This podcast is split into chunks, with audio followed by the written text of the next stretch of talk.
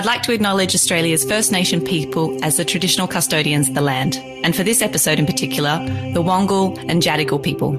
I pay my respects to their elders, past and present. I think all of these these opportunities do come due to hard work and persistence and you know, relationships and, and really allowing yourself to, to be a sponge and to learn as you go. And sometimes you make the wrong decisions, but you know um, you have to allow yourself to do that to, to grow. This is the Over the Glass podcast. I'm Shanteh Wale. David Murphy, or Dave Murph, is a name you'll hear around the traps of Sydney's dining scene. He's one of Sydney's original wine professionals, and there isn't much that Murph hasn't had a hand in. Lately, David co founded Lyre's, non alcoholic spirit brand, while still skating around the floor of One Penny Red, his restaurant in Summerhill. Hi, Dave. Thanks for joining me. Shanteh, what a pleasure. Thanks for having me. Thanks. So lovely to have you on. David, the only thing more impressive than your list of experience in, in hospitality is your partner Nina's. Do you agree with the quote that behind every good man is a great woman? Absolutely, for the record, yes, 100%. Yeah.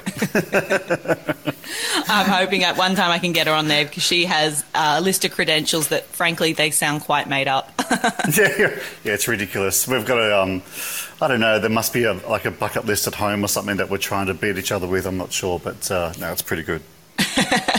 Power couple, awesome. Um, well, let's have a quick chat about um, where you kind of got your start. You cut your teeth in hotels before opening some of uh, Sydney's greatest night spots. Can you touch on how you got your start in hospitality and then kind of how you way, you know, made your way into beverages? Yeah, sure. It's um, look, it's yeah. I'm sort of celebrating my 30th anniversary in hospitality this year, um, which is a bit uh, daunting. I, I know that when I first started, I was thinking to myself, oh, I might be a waiter for like nine or ten years and see how I go. But uh, yeah, 30, 30, years later, I'm still essentially a waiter in a restaurant um, with a few other strings to my bow. But um, look, I was playing a lot of rugby union when I was a, a young kid, and I used to work at the uh, the restaurant at the local rugby club and uh, run by this. Um, Fijian guy who was slightly dodgy, and uh, he naturally ran out of money pretty quick. And one of the guys I played footy with his uh, older sister worked at the Regent Hotel uh, in the city, now the Four Seasons, and um, said that I should go and check them out. So uh, I did. I went and had my interview and. Uh, and yeah, I kept, cut my teeth in the functions department and at Kables at the Regent as a 18 plus four months year old man at uh, in 1991. So uh, yeah, a long time ago. Holy moly.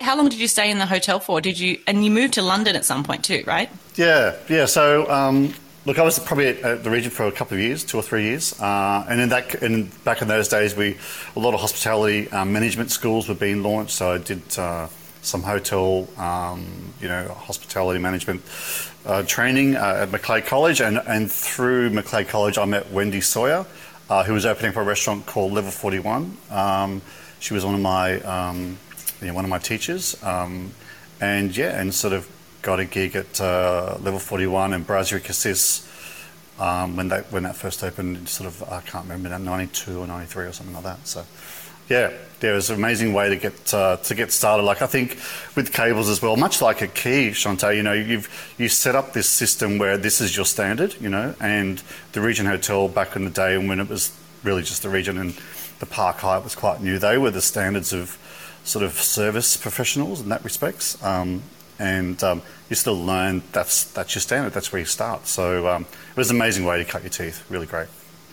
I've heard a little bit about level 41. It kind of just seems like a myth to me because nearly everyone that is of, you know, you know, decent kind of hospitality professional sometimes or happen to work there at some point in their lives. What was level 41 all about? Can you, because I actually don't know. It was about um, extravagance and sort of over the top um, opulence and a really beautiful room, obviously looking back to the east. Um, so it was James Bond's, originally, it was his um, apartment, uh, and then he got into trouble.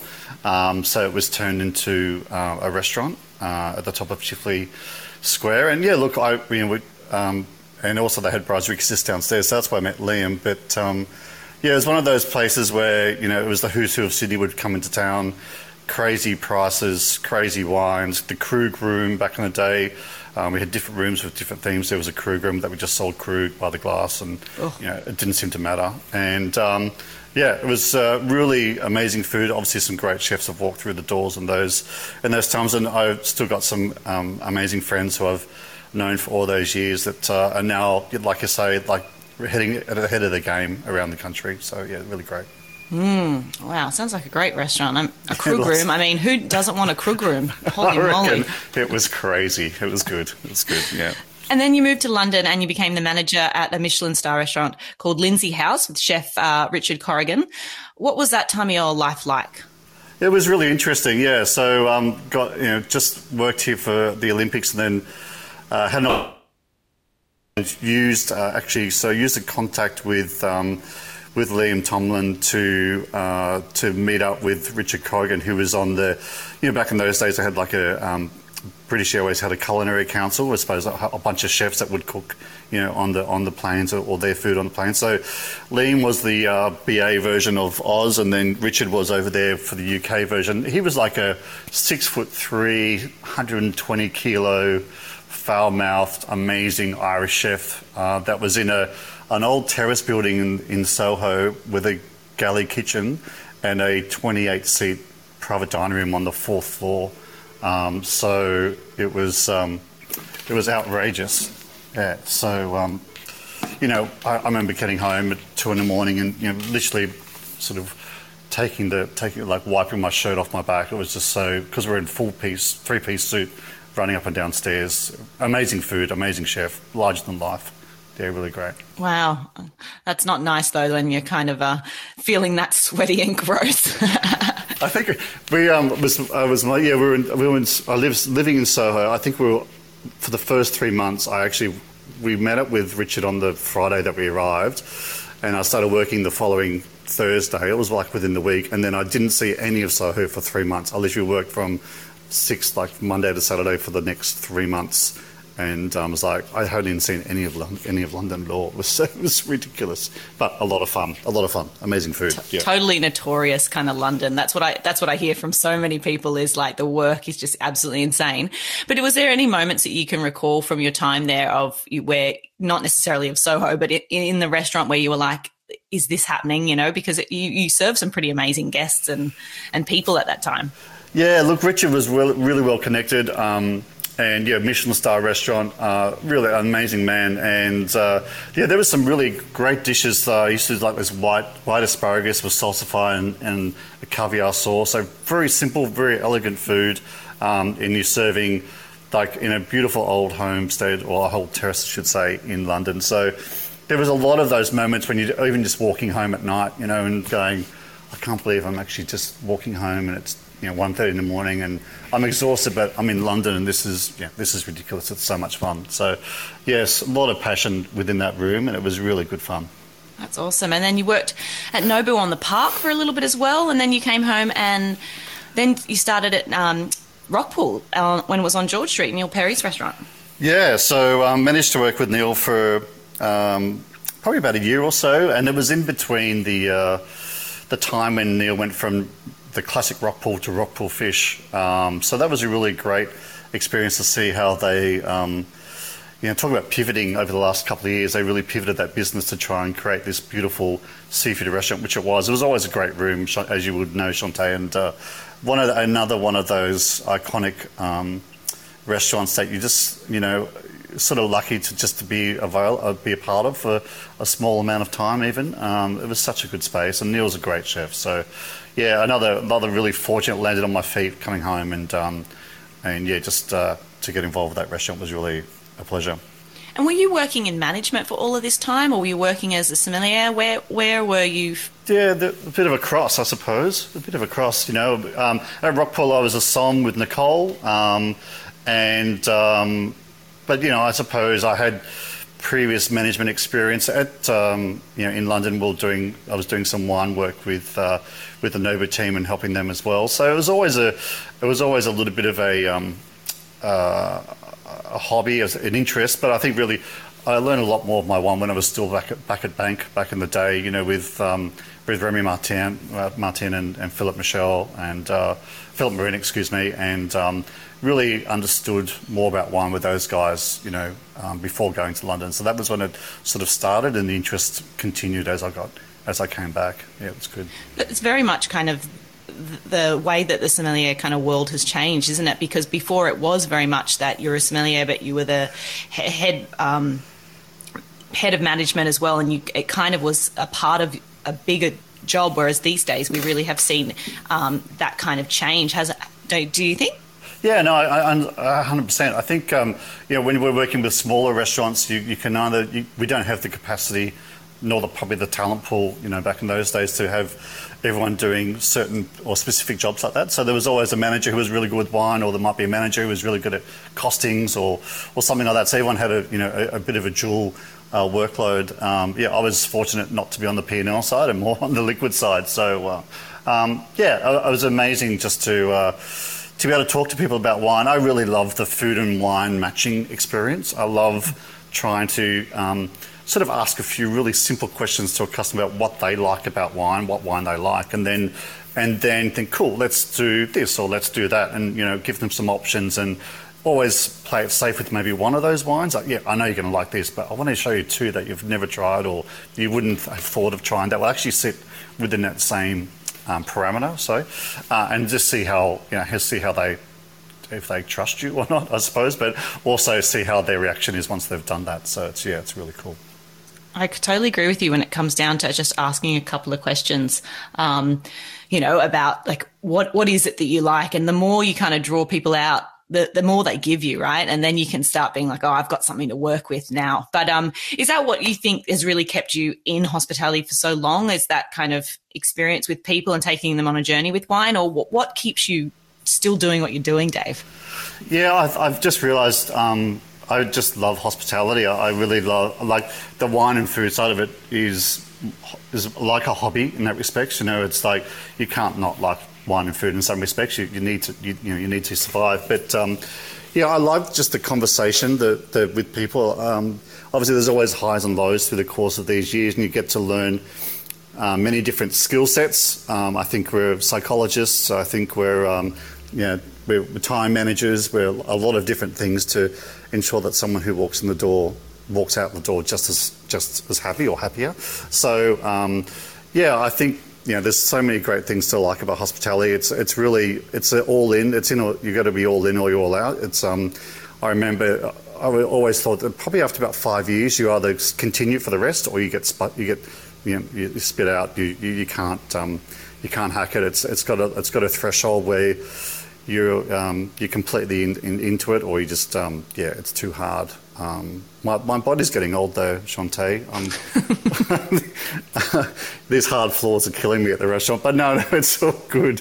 I'm all right. I'm all right.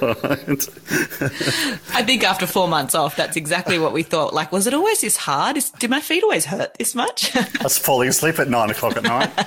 it's like, what's going on? totally.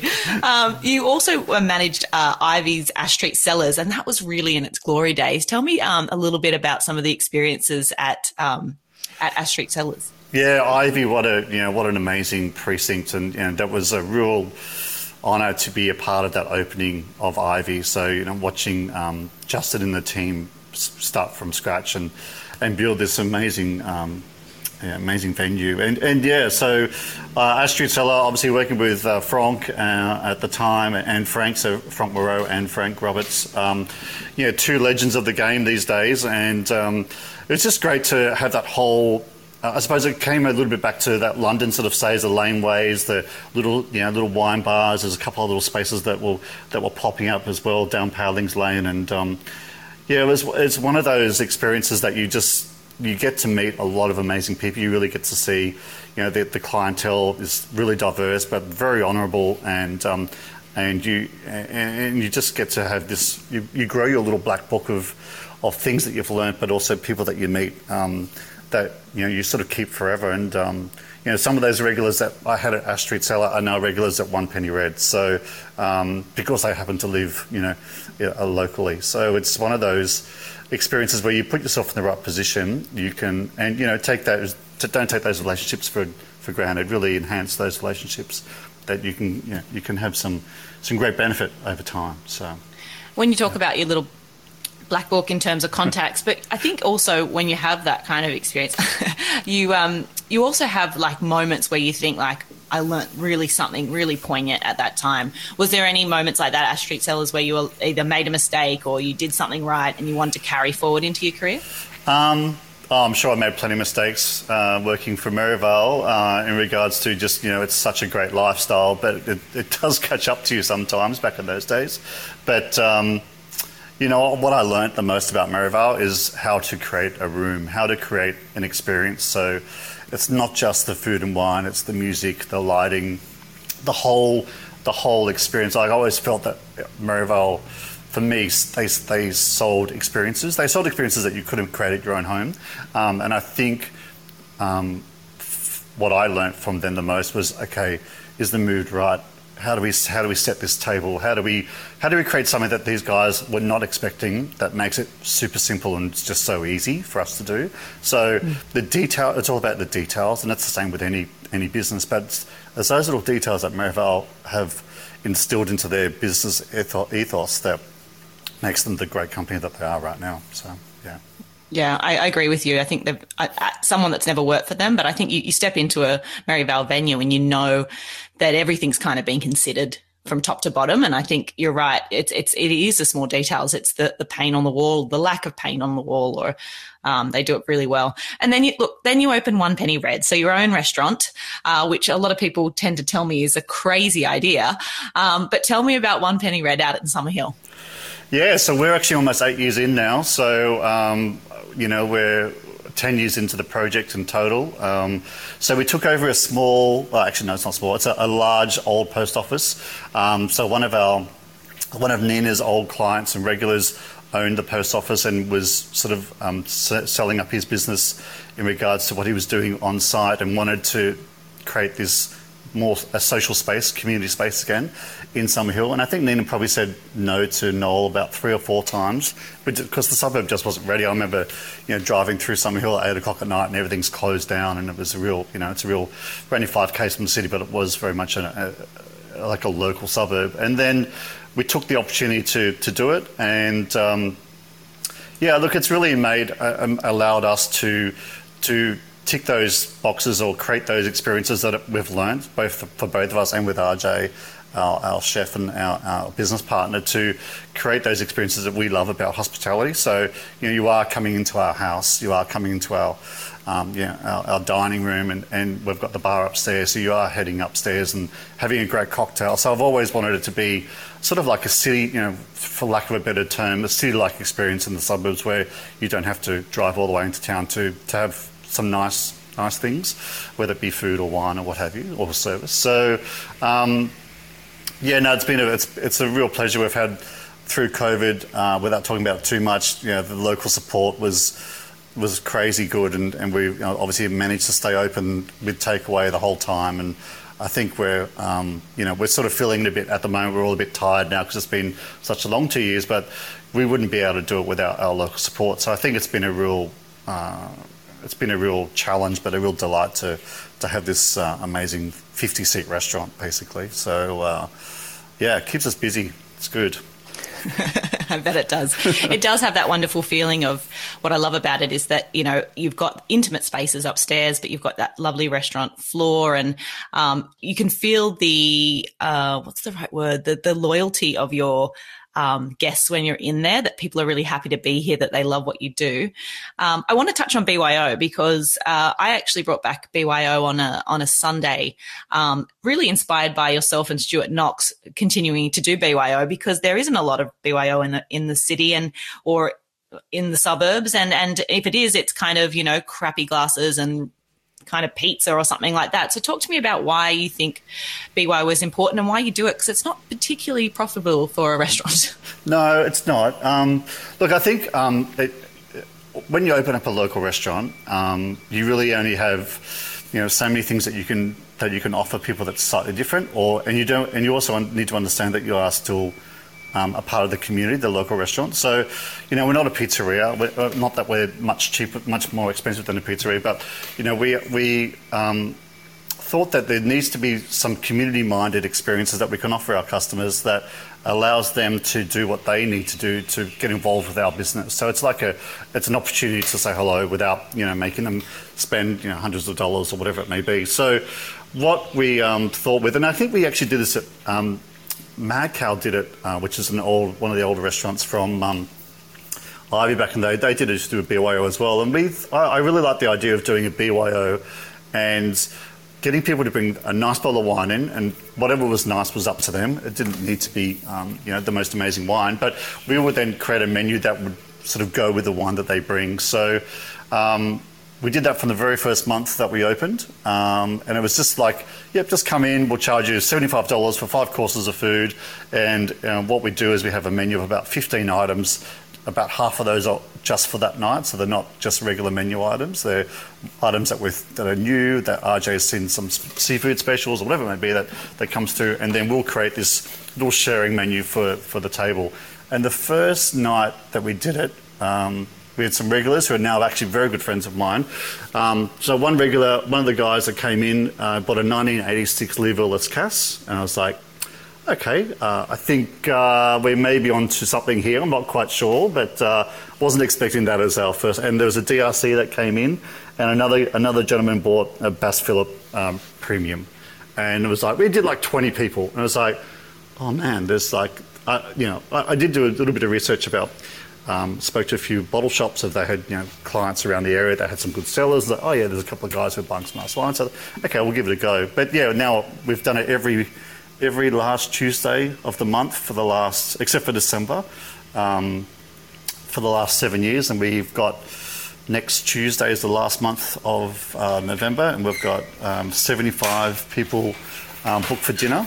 And um, yeah, it's uh, all of those same regulars that we had eight years ago are coming in, and um, you know they'll send us a list of the wines that they're bringing. And uh, through the course of those eight years, we've had yeah, some crazy, crazy wines come through. Um, it's great. It's great fun. It's only nine dollars a head. You know, we we don't make any money out of it as you like, but as you say, sorry, but um, yeah, what an experience for all the team here at the wine team to open up. You know, last month it was a 2008 Comte de Champagne, or you know, an 82 Latour, or you know, whatever, or you know, uh, 88. We had some 88 Hill of Grace and 88 389 and uh, last month it's the same table. So yeah, people are bringing some some big things in the po- and I know I'm taking a lot of time, but the big kicker is I suppose we put all the bottles on the on the bar top in the restaurant end of the night. We put them in a line so everyone can see what everyone else has bought in. And that's just been a bit of a tradition. And then you get everyone getting up and looking at like, oh my God, look at that, look at that. And what that what that has done actually is create a little bit of bottle envy. So a bit, a bit of uh, some people are like, oh, next time we come, we need to bring some good stuff because of that, you know, whatever whatever they thought was good this time is not cutting it. So it's been it's been a really interesting uh, sort of uh, you know, race to the top in regards to wine. Sometimes, yeah, it's been pretty pretty crazy. I think that's great because it really does open up conversation about wine. And I think, you know, like you said, it's not just about making money at the end of the day. It's about people that are passionate and it brings, it just, you know, you see the, the light in their eyes and, and in yours when someone has something great. And it's not like you're having a big old glass of it. You might have what, five mils to have a little look at sometimes. But even that, just the aromas from some of those wines can just be absolutely crazy. And, and like you said, it's an experience that you have together with the guests. So I think it's great that you're doing it. I th- encourage anyone that hasn't gone for a BYO um, at One Penny Red to do so. It's always my first recommendation. Um, so let's touch on um, let's touch on Lyre's and how that came about. You co-founded Lyre's, which is an incredibly successful non-alcoholic brand um, with some absolutely stunning marketing, I have to say. So how did all that come about? And tell us a little bit more about Lyre's.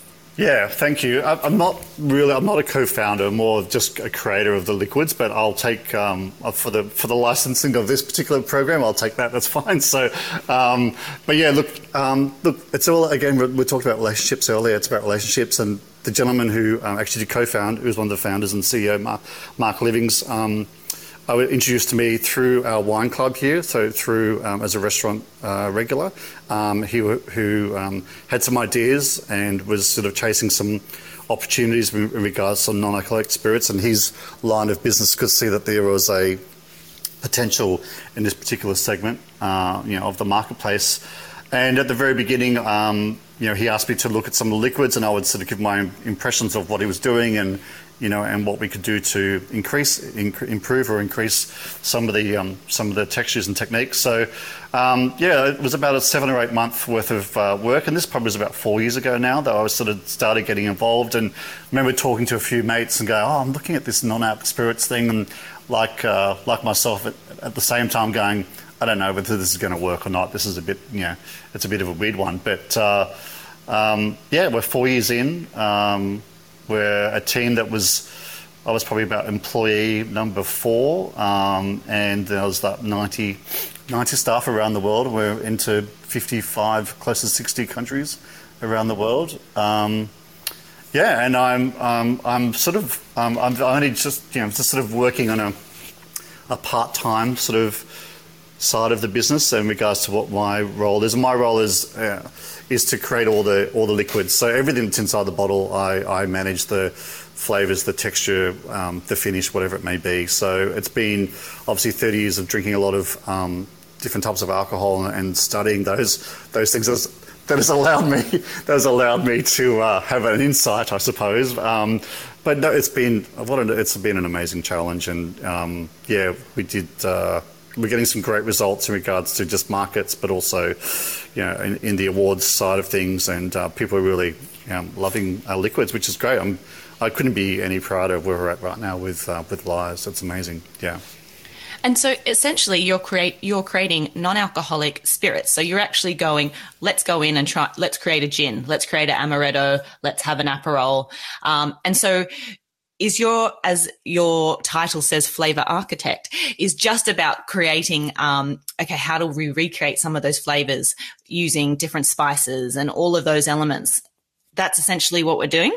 Yeah. Yeah so what we did at the beginning was had a like a set up the, the original suite of spirits that we wanted to do. We wanted the spirits to be something that people already knew. So it wasn't going, wasn't trying to create something then you had that then you had to work out what to do with it. So um, like an amaretti or yeah, uh, the Italian spritz, which is like an aperol, and basically you know sit at the bar, um, do a sensory evaluation of the spirits that exist, and look at those. Um, you know, the, the gold standards, if you like, that are, or benchmark spirits that are within that category. Um, do an evaluation of that, write down like you would when you you know tasting wines, the viscosity, the burn, the you know flavour complexities, and what have you, and then um, yeah, we go back to a, a, a partner of, within the company uh, that supplies us with um, you know the, the attributes that we need, and um, and then I start recreating it. So. Um, and it's not it's not quite that simple. Like uh, we're just releasing some agave spirits, so our version of a tequila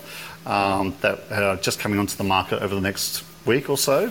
Um, and you know that we've probably gone through about 85 to 90 different samples of liquid to get to where we go. Yep, we're ready to bottle. So it's taken me about 12 months to, to work on this one liquid to get it to where I'm reasonably happy with it. So, or very happy with it. Yeah. That's amazing. I mean, I, I just never. Did you think that this was going to take off? That a, a non alcoholic sector be so strong? No, look, no, and you know, um, you know, five years ago when sort of this was, four years ago when this was sort of coming to light, that we didn't have really anything non-alcoholic on the wine list at the restaurant. There was, you know, there was some whisperings of a few beers that mainly more in Europe. Um, no real other spirits or anything. Um, certainly things like great products like Non and that they weren't, they weren't, you know, around. So.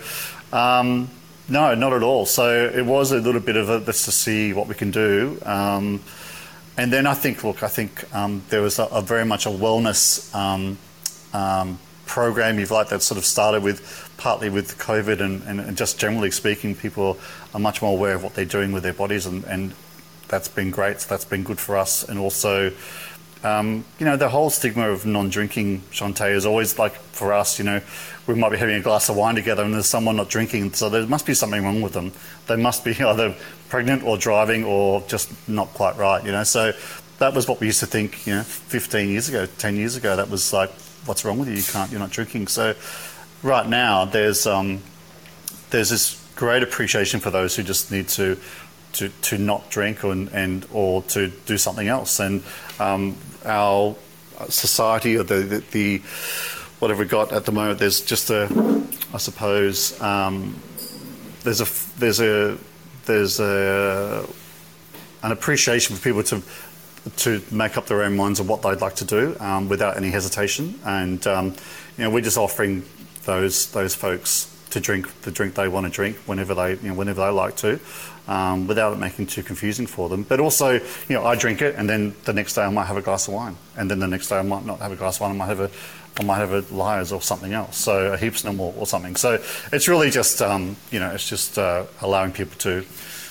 to um, to manage their own habits. Uh, I think it's I think it's really important that we talk about these things because um, we are a big drinking nation, and I think you know these days it, it's important to to like you said be mindful of what you're putting in your body, but also being able to treat yourself on a day where you're out because it's so social, isn't it? What, what when we talk about let's catch up, it's always for something, for a coffee, for a glass of wine, for something, and so you don't want to miss out on all those social occasions just because you're deciding to look after yourself a little bit more. So I think um, it's really important this non-alcoholic sector, and what you're doing is um, really, really important work. And uh, you know, for the future generations out there, having a healthy uh, relationship with alcohol is really important. So good on you, mate. That's great. Yeah, look, it's something. Thank you. It's something that we don't speak to. We don't speak of a lot in our industry. Of you know, um, in regards to SOMs and that as well. And I think um, you can have a great experience without having to drink alcohol. And I think we've sort of um, grew up thinking otherwise. And and it's just now that we're understanding that we actually need to think about what we're putting in our bodies sometimes. And we, you know, we're not a not a company that preaches non-alcoholism or anything like that. It's just it's an availability, and I think that's the most important part. I know. I mean, it's funny. We we do a bit of uh, wine judging together, and still to this day, you know, when the news is coming around, they're asking us, oh, "Are you drunk all day?" And it's it still baffles me that people say, no, "I'm not drinking the wine. I'm assessing it as a professional." Like, I think it's still amazing that people think that we just run around the floor half yeah, half, half cut. so, um, what do you what what what keeps you in? Um, what, what's going to keep you doing this job? And what do you love about being a sommelier?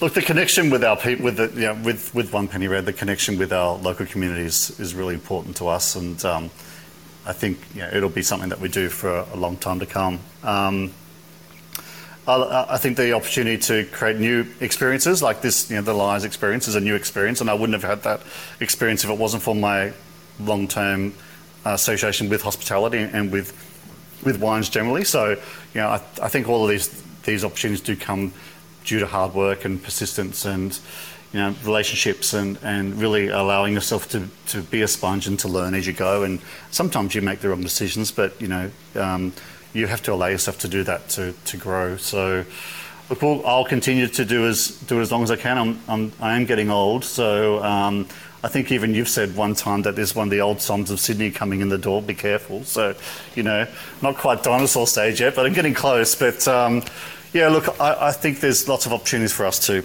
to to keep going for a few more years yet before um, I hang up the wine knife, so to speak, um, the waiter's friend or whatever it may be. So yeah.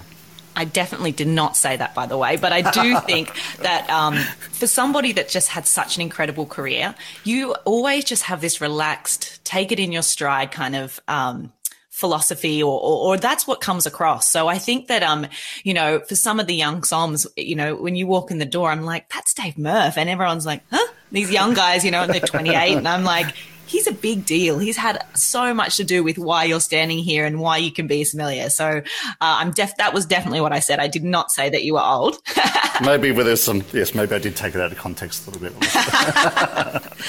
uh, so what, uh, if you're only drinking three beverages for the rest of your life, Dave, what are they going to be and why? Well, it's going to be moderation, you know, so um, that's what we, uh, we're all about these days. So look, at the Riesling and Chardonnay will always be in my cellar. I just can't not drink Riesling or Chardonnay. I just love both those two grape varieties. Um, um, and yeah, they will always be there. Um, you know, just classics. Um, look, I'm, Lyre's. Um, I really, I'm really enjoying the, the non-alcoholic sector. Um, there's some great products out there. So we do a little Americano.